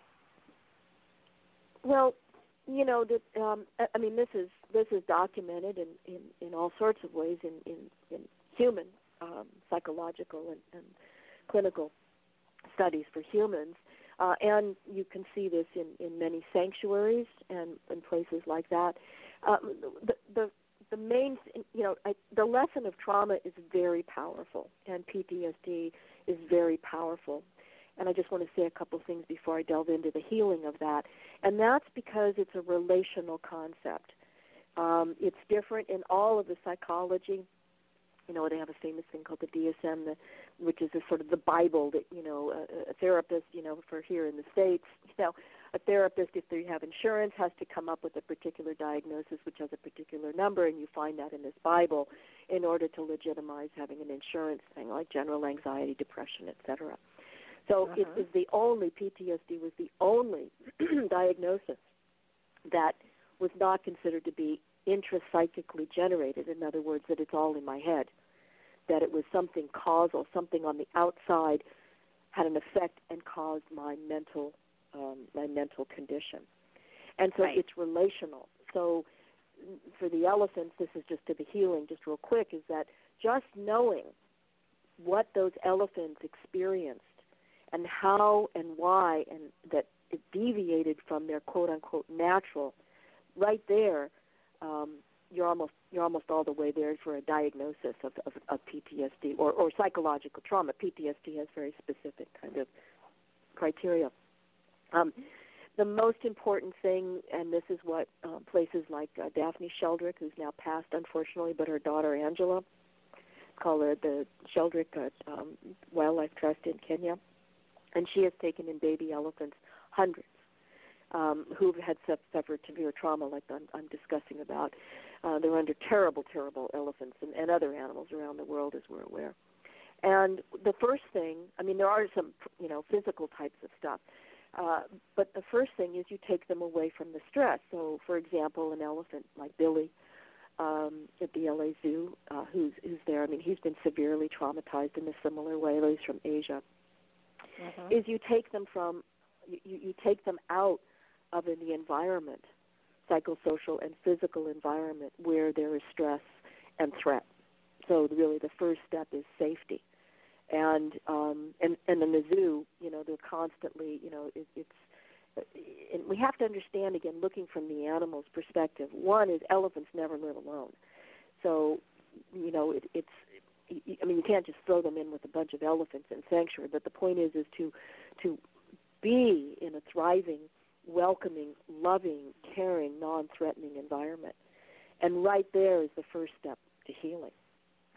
And and then also bonding, you know, being in a healthful physical, what we would call biophysical environment.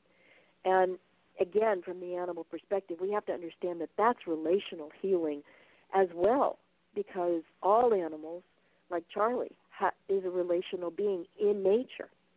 So the smell and the touch of the grass and the food and being able to move and relate um, is another step toward healing. It is coming back into the arms of, of nature, you know, of Mother Nature in that way. And then there's various kinds of things. A lot of elephants have tremendous, most of them all have severe physical as well as psychological issues. And we see this in parrots. Um, you know, we see this all in all sorts of animals. And some cases you they they they don't quote unquote heal psychologically. Um, so that the trauma being relational is one thing that's really important about that new that concept, and the other is the fact is that which is very contra- very contrary to our dominating society view of the world. You can't take a pill and be fine. You cannot reverse trauma. That doesn't mean that a person can't, you know, regain traction in life and, and, and become revitalized. But we can never, you can't get rid of your experiences. And we can all relate to that, even if um, one hasn't experienced something as severe as genocide or something that oh, is so severe as a child or abuse, sexual assault, or anything like that. We have experiences, and they even could be really positive experiences. And almost to a one, I think people will say that changed me. Could be in little ways, could be in big ways. So the point being is, is our experiences change us. Some for good, some for not good. And that's a very important concept when you come to understanding animal healing. Oh, absolutely. I I was fascinated by the fact that you had done so much with elephants and then and then of course bears and and your sanctuary started out with a completely different animal. Well, that's kind of reflects me. As like I said, you know, I, I have a kind of a soul spark agenda, as people who've known me all my life know. Um, but uh, I basically um, the work I do is kind of like I say is how I cook. I go to the refrigerator and I go, okay, what do we have, and I create something from it. And and I had never thought about having a sanctuary per se with a capital S. Um, and I guess a formal. I mean, we always had cats and dogs, and I live with a 70-year-old parent. I mean, he and I have known each other since I was a a, a teenager. He's my older brother, um, and he's been with me for many, many moons, and not just dog years. And um, the formal, I said, seeds of a sanctuary came when someone dumped off a rabbit. We live near the national forest, and people have a tendency to dump animals off. And I saw this little bunny rabbit out front, and so we caught the bunny rabbit, and I called my, a dear friend of mine, who's what I call the rabbit puma, Mar- Margaret, Dr. Margo DeMello, who's an amazing person and has worked with rabbits for years and years and years and asked her what do I do and how do I take care of it? And, and it was just magical. And um um we just decided to uh take in more rabbits that are in dire need. They're treated very badly. And so then I got a call. I'm giving you guys the short story for your spare you um we got I got a call because I'm a scientist. Actually I called. A number of people contacted me and said we've heard about this you know uh desert tortoises in in Nevada are going to be euthanized, hundreds of them, because the lab is closing and they can't be reintroduced. So I contacted the director and um, I said, you know, to find out what was going on, and they lost their federal funding and um, they had tortoises that were relinquished or they found that couldn't be reintroduced and uh, they're they're endangered. And um because they'd had some kind of injury a dog biting the arm off or you know people mistreated them and so they weren't quite functional. And so i said well you know famous last words let me know if there's anything i can do. And he said do you want some tortoises?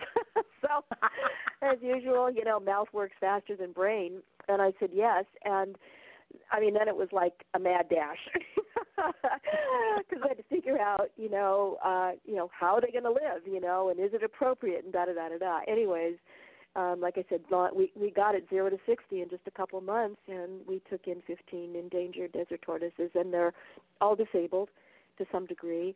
And knockwood, it's been five years, and they're thriving, and and so we became the tortoise and the hare sanctuary. so um, it wasn't intended; it just kind of happened. Um, but it really underscores, and we have now roosters and turkeys, domestic animals that need to be rescued that we take in, and lots of dogs and cats again because people dump them, and there's Uh-huh. nowhere to go.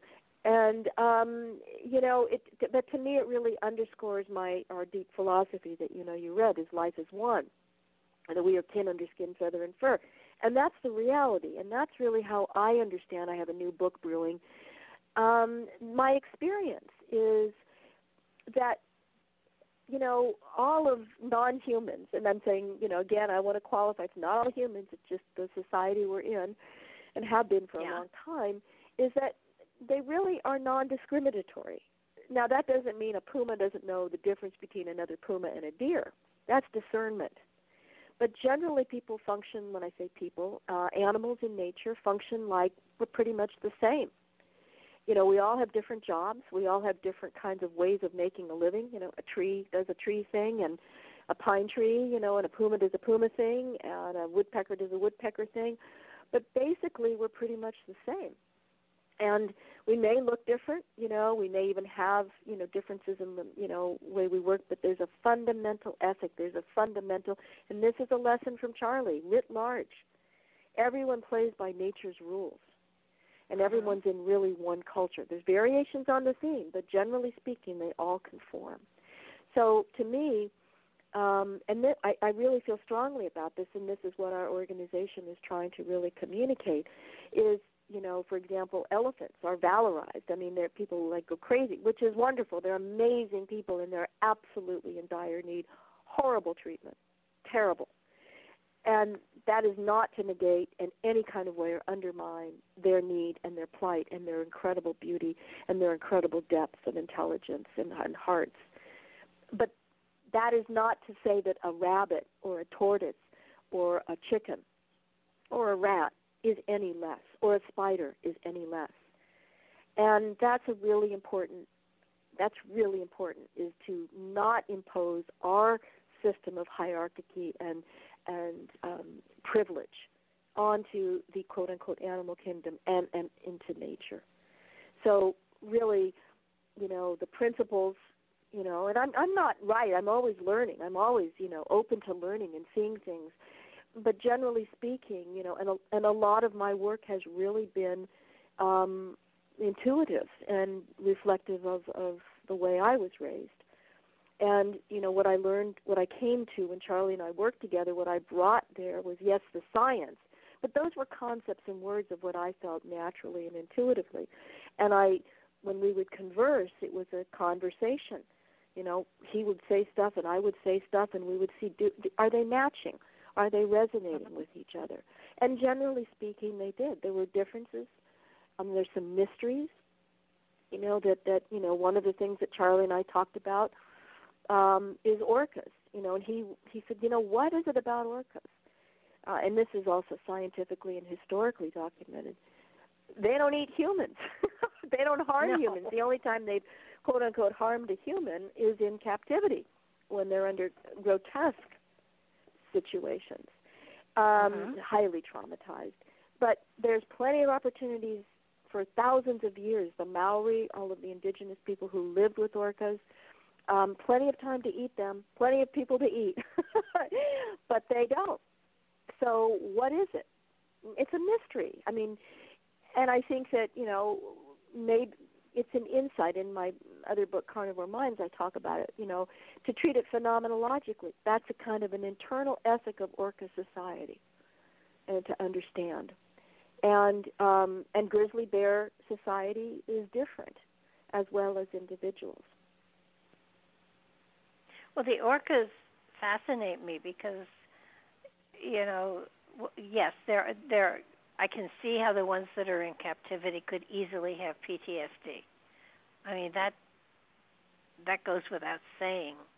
And and even even in the wild, probably if they've been if they've been mistreated, you know, anybody will go a little bit nuts, if not totally nuts, if they're mistreated without reason.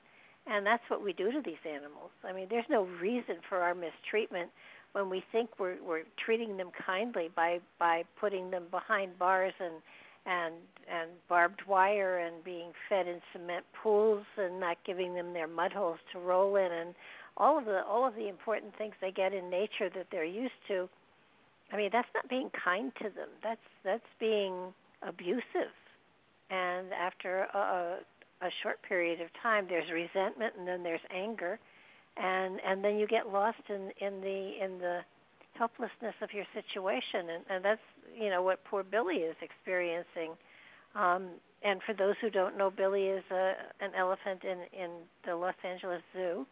And I I looked I tried to find is he still there or has he been mm-hmm. released mm-hmm. yet? No. Mm-mm. he's still there. Wow. Yeah, and and you know this is an important another important point is that um, the, the, the, that there's a very small portion of humans now that are really holding the power over animals. So there are very few people who are in zoos, you know, who own zoos. There are very few people who are hunters that kill grizzlies and and do trophy hunting for for elephants. I mean, it's obviously more complicated because the colonialization in these countries has turned it into an industry. However, you know, that's really important to understate that, and it's very important to understand about the agencies who promulgate, as I said earlier, the myths. These are myths about how you know watch your back a grizzly's going to get you. Watch your back a puma's going to kill someone here in oregon we have never had anyone killed by a by a puma ever. On record i think it was like a year ago there was something that it could have been a puma that killed a woman could have it i don't know if it was established or not that's extraordinary and yet um the agencies spend thousands of dollars to get hunters to kill pumas and if they see a puma around, it's immediate. The, the he or she is immediately killed, and that is an economic and a cultural psychological engine that promulgates that. Um, you know, the agencies profit from the revenues of hunting, and it's really, and this is something else I wanted to, I thought about earlier, but I'd like to bring up, is that it's a fear-based. You you mentioned that, and Charlie again. I think this is a really important message from Charlie he said, um, you know, fear is good. It's really helpful. Um, you know, but being fear informed is not the same as being fear determined. And Charlie never, well, he said, I never, he said, I can't ever say I was not fearful. Sometimes I'd see a bear or something would happen and I'd feel fear. But that is more of like a fear informed, not like, oh, I'm all of a sudden I'm scared and, and everything is being driven by this fear, fear, fear.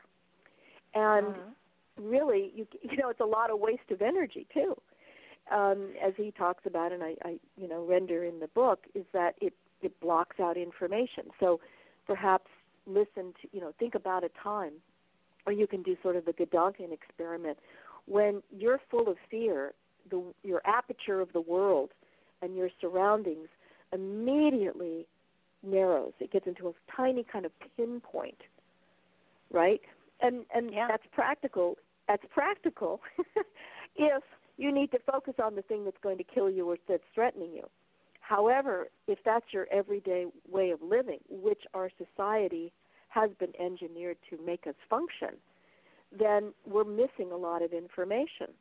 We're missing very important. And I think that's one of the reasons, for example, why all of a sudden global climate and extinctions is like a big surprise is because we're so we've been sort of pushed into this fantasy of you've got to be afraid, you've got to be afraid of bears, you've got to be afraid, afraid. And also, as Charlie talks about, and you mentioned in terms of animals picking that up, well, if an animal sees you're fearful, it's like, whoa, you know, it's contagious. Well, what's that right. about? You know, what's going on here? So that's in our relationships with each other. So, so a lot of what Charlie write about, he would talk about, it's focused on bears, and he talked about being with bears and in nature, but it also has some very um, very important messages and, and teachings for how we relate to each other. Um, well, you know, and, and, and relation, you know, there's an openness, and as you called it, you know, love, love in a very sense of its fundamental openness. Well, also one thing I think it's really important to remember: they were here first. Yes. It's mm-hmm. it's the same thing that I've often said about you know when the colonists invaded North America. The the the indigenous people were here first, and yeah.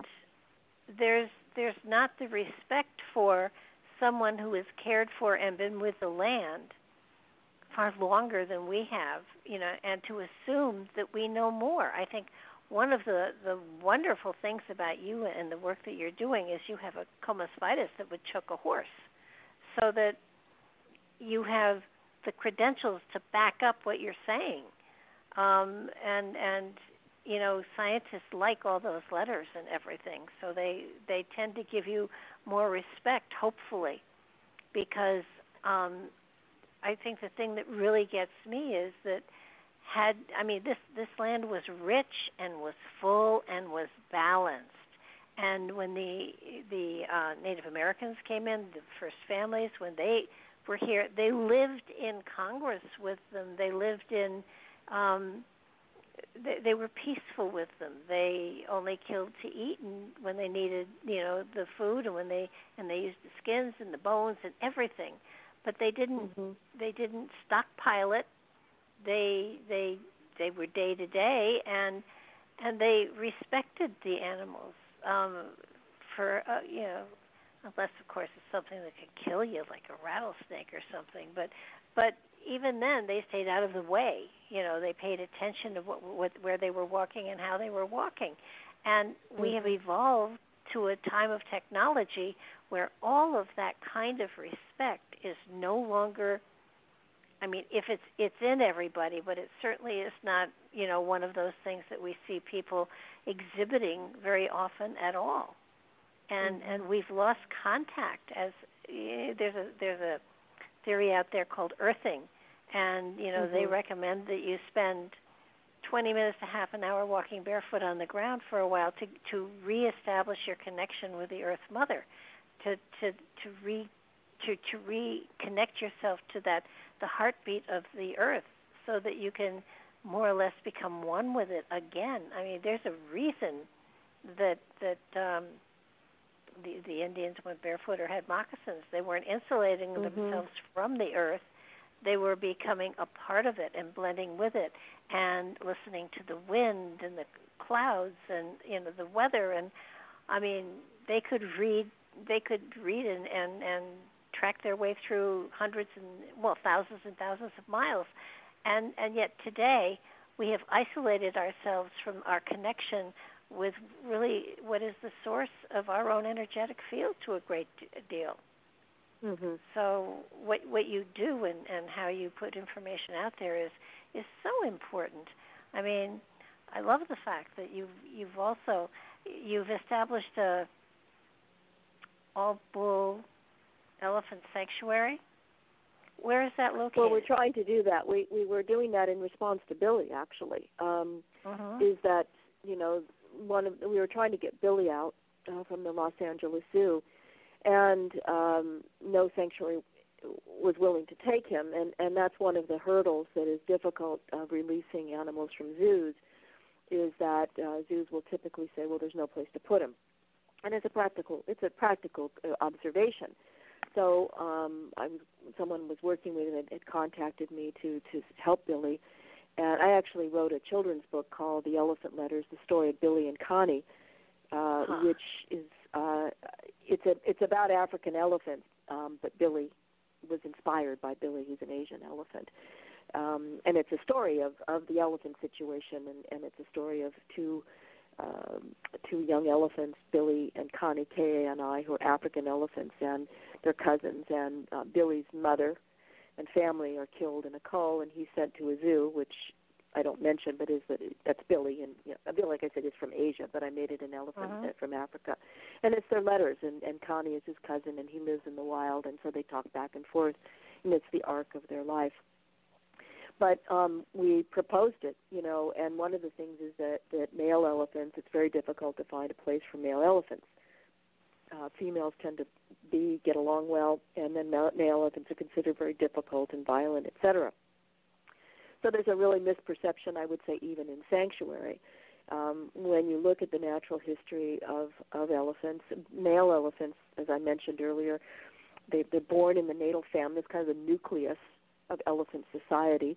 And there's a mom, and then there's aunties, um, older females, and then there's you know cousins and siblings. And females stay.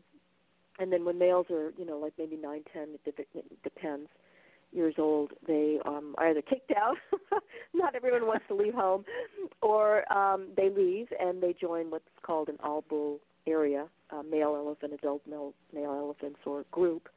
And for the next 15 20 years they're basically mentored by these older males. So that's the second phase of socialization very much like a lot of traditional societies and wow. um and so they're there and it's only until their early 30s that they become quote unquote sexually mature So there's this very, very profound, and all of that's nested within these multiple layers um, of elephant society um, that really is is quite complex. So again, I like to remind people that when you see an elephant, you're really only just you're seeing a, a fractal of the entire elephant civilization, which has been um, broken up into pieces. So, um, so there's that whole there's a misperception, and then no one really takes into account, and still doesn't, uh, the severe impacts of psychological and physiological trauma. So there's a bad thing. So you know, I said, okay, well, let's start a sanctuary. I mean, even we don't. I said, even if we don't have one, maybe it'll get someone to you know get it going. And uh-huh. of course, you know, it's kind of like the tortoises. You know, once it comes out, and I we really felt it was strongly because they are an underserved population. Um, they have relationships now.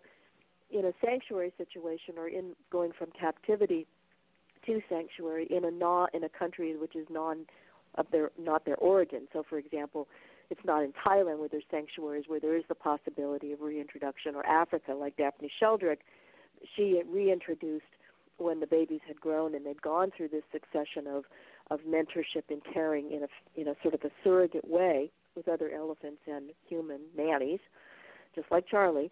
Um, uh-huh. They they had that possibility of returning to wild society as such. So it's very difficult to do that. I mean, you can there people do they you know bring an elephant back to cambodia bring but you know it's very very stressful it's very expensive but it's very stressful and they're not going to be necessarily they're not going to meet their family um so you know all of these factors have to be weighed so anyways we proposed having an all bull which would take in uh, male elephants from circuses and zoos and the purpose of that, uh, which we're still planning and, and uh, working on, is to develop a huge area that will be able to um, and these are all traumatized individuals. You know, they don't necessarily see an elephant going, "Hey, how's it going? I'm fine." You know, they, it's it's they're new, they're not family, and they're severely traumatized. So our idea was, for educational as well as practical purposes, is to create an all-male sanctuary so that there is this possibility of rekindling um, male-male relationships, and that if you talk to anyone who's worked or anyone who's experienced trauma, making that psychosocial bond, a relationship, um, is tremendously essential and, and necessary for, you know, healing in that way. Oh yeah, I, I saw a video a while back of two. Um, they were siblings and they'd been separated um, when their mother was shot, uh, and they were both sent to zoos and 20 years later, they were reunited at a sanctuary, and they recognized each other. They it was it was yeah, you sat there and you cried um, because they're not just animals; they're sentient beings. They're they're they're spirits, and and um, to to put people through stuff like this, and, and then to put animals through this is just it's horrendous. Yeah. So so would you do um would you do a sanctuary out where you're you're in um No, we, we we're we're planning on uh, there is a sanctuary uh with female elephants um uh in in Georgia. And that's where mm-hmm. we sort of did this sort of search for that. I mean, it, there's a couple of factors: climate, um, land prices, and in terms of also, uh, you know, um, uh, wild, you know, what do you call it, um, natural disaster risk is minimum. So that's where we've really been focusing in that way.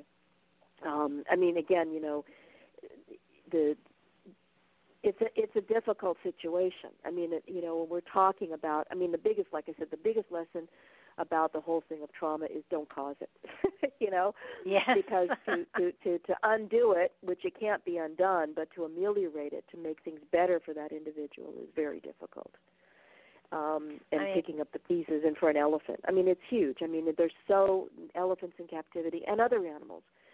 Uh, elephants are so big, and then they have all these, you know, horrible situations in zoos. I don't care what zoo it is; it's awful.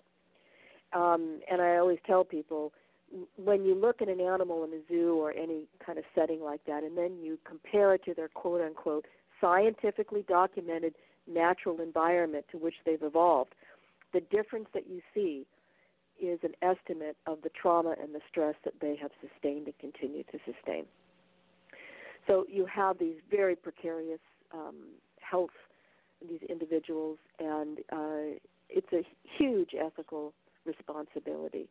And um, again, there's a lot, like you had asked earlier. You know, what do you do? Well, you know, having a place that you can be yourself in. We all know that experience.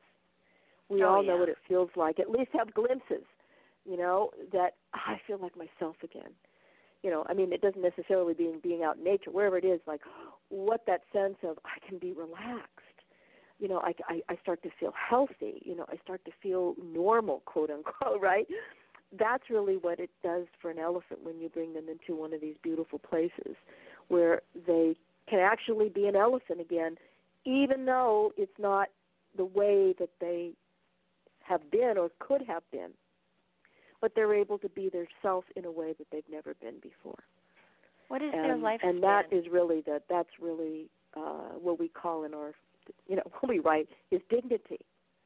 Mm-hmm. You know, it's restoring a sense of dignity and respect to these individuals. What what what is an elephant's lifespan? Uh, well, in the wild, um, you know, I guess it's sort of, you know, I mean, these are all estimates that people have had, but 60, 70, they can reach up to 70. In zoos, it's half wow. that in other situations. And the kind of physical deformities, the physical and psychological, when elephants go to sanctuary, it's a mess. I mean, you know, their feet are a mess. They have all sorts of, you know, internal problems, uh, as well as psychological issues, and um, it's it's extremely painful to do that. But like I said, is that you know every animal, I mean, like our rabbits and our tortoises, they all have those obstacles and those issues. It's quote unquote easier for us because they're smaller. Yeah. But the the challenges and the deprivation and the trauma and the, uh, is is comparable to any other animal, including elephants. And that's that's you know we, we we have to look at it and understand it. Like you mentioned, rattlesnakes, they have that same same capacity as an elephant. And in my carnivore book, I actually um, uh, was talking and, and talk about rattlesnake you know, sociality. You know, and considers them the same. Well, these people, you know, were researchers, um, but they left they left academia because they felt it was so abusive, and they love snakes, and they did a lot of work on on the sociality of rattlesnakes and their emotions and their feelings, and they just express things differently than we do. You know, they're they're they're built like a snake, you know, and they have snake stuff to do, um, and they they cuddle, you know, and they they do different things, but they have a different culture. And those are the kinds of things that, like I said, why I feel that this work is so important to root and connect with uh, contemplative studies, spiritual studies, um, which um, most all, uh, or I should say the majority, at least that I've encountered, um, are really rooting us into our essential nature. An essential nature, I'll say with a capital N. And by those practices, those kinds of meditations, those kinds of um, ways of looking and being in the world really are foundational and that's what we are doing in our courses is that we're really in fact we've kind of made a right hand turn to really diversify our um, education and outreach to provide people with opportunities to these kind of practices which will um, increase their ability not only to have their own peace and dignity and health, but to bring that into the world for the animals and learn what it means. Like Charlie is an exemplar, what that means. I mean, Charlie would not like the word I use spiritual, and the reason why is because typically there's kind of what you know um, Chogyam Trungpa Rinpoche used to say was a Buddhist teacher, spiritual bypass. You know that that it would be oh you know the bears are so wonderful, but but you know, it's another human projection. Who is that bear? And that yeah. bear is not just some symbol. That bear is a living being, and you are a living being. What is your relationship? But the fundamentals of Charlie's teaching and way of being in the world are very much reflective of what we see in uh, profound spiritual traditions and contemplative studies. Well, I mean, there there are even tribes where where where where when they are in an ecstatic state they blend in with ravens and raptors and um, that there is a, a, a feeling of a merging of of energetics mm-hmm. and spiritual nature. Yeah, I'm my you know my uh Ballywick is the metaphysical and the spiritual, and mm-hmm. I mean, you know, I, I am I am to the point where I'm horrified now at the thought of any kind of zoo, and yet, what do you do with all the animals that are there because they're also damaged now? And you know, and and given the opportunity to go free or stay in the in the zoo, none of them would choose to stay in the zoo, but most of them couldn't, at this point in time, survive within. um their indigenous setting, their their home. Well, that's why we have to have, not to use another tagline, but make all places sanctuary. I mean, we have to learn as humans, um, who are unfortunately in kind of a position now of privilege and power, but to use that in service to bring dignity, like our rabbits and our tortoises. They really can't live on their own. Um, but that's why we do what we do for the chickens and the turkeys who are genetically engineered to have horrible physiological issues. Uh-huh. Uh, and I think it's I think it's worthwhile. It's certainly something that's not sustainable. In other words, this kind of genetic engineering has to stop. The same kind of specialized breeding of cats and dogs and you name it, cows and all that stuff, that exploitation, using well, animals I... for our own ends has to stop. But in the interim, I think that we're beholden on doing everything that we can individually and as a society to reinstate the dignity and the care for these individuals to live a life as fully. And that, to me, when you talk about the metaphysical, that is our salvation. That right oh, there, oh, yeah. our shift in consciousness, is the currency. I mean, shift in consciousness does not mean just that you think differently you know, when you're meditating or whatever, it means that shift in consciousness and putting that into action. That is the true currency. Well, I certainly hope that everybody who's listening here, who even has a family pet that is sharing their home with them, um, will look at the the animals they're sharing space with in a, in a completely different way. It just, just, I just noticed the time we are just about out of time here. um, well, that that went fast. I, I I want to I want to so thank you for your time and your energy, your commitment, and and you know the gifts that you've shared with people, and encourage people to check out Talking with Bears Conversations with Charlie Russell, and certainly going to your website. Um, and, and checking out all of the beautiful stuff you've got there, and, and hopefully, possibly um, sharing some finances because you do have a donation button.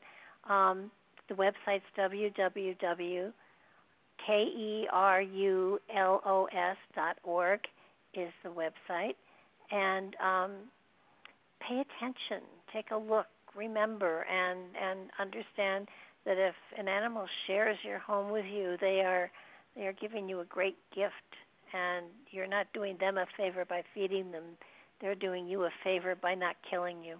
I mean, I have cats, so yeah, my my cats have opinions, but yes, but definitely, you know, it, it it it's sort of like you know, sharing your energy with another species is really it's important that you you do understand what that species is and how they react and why they react and and as best you can take care of them.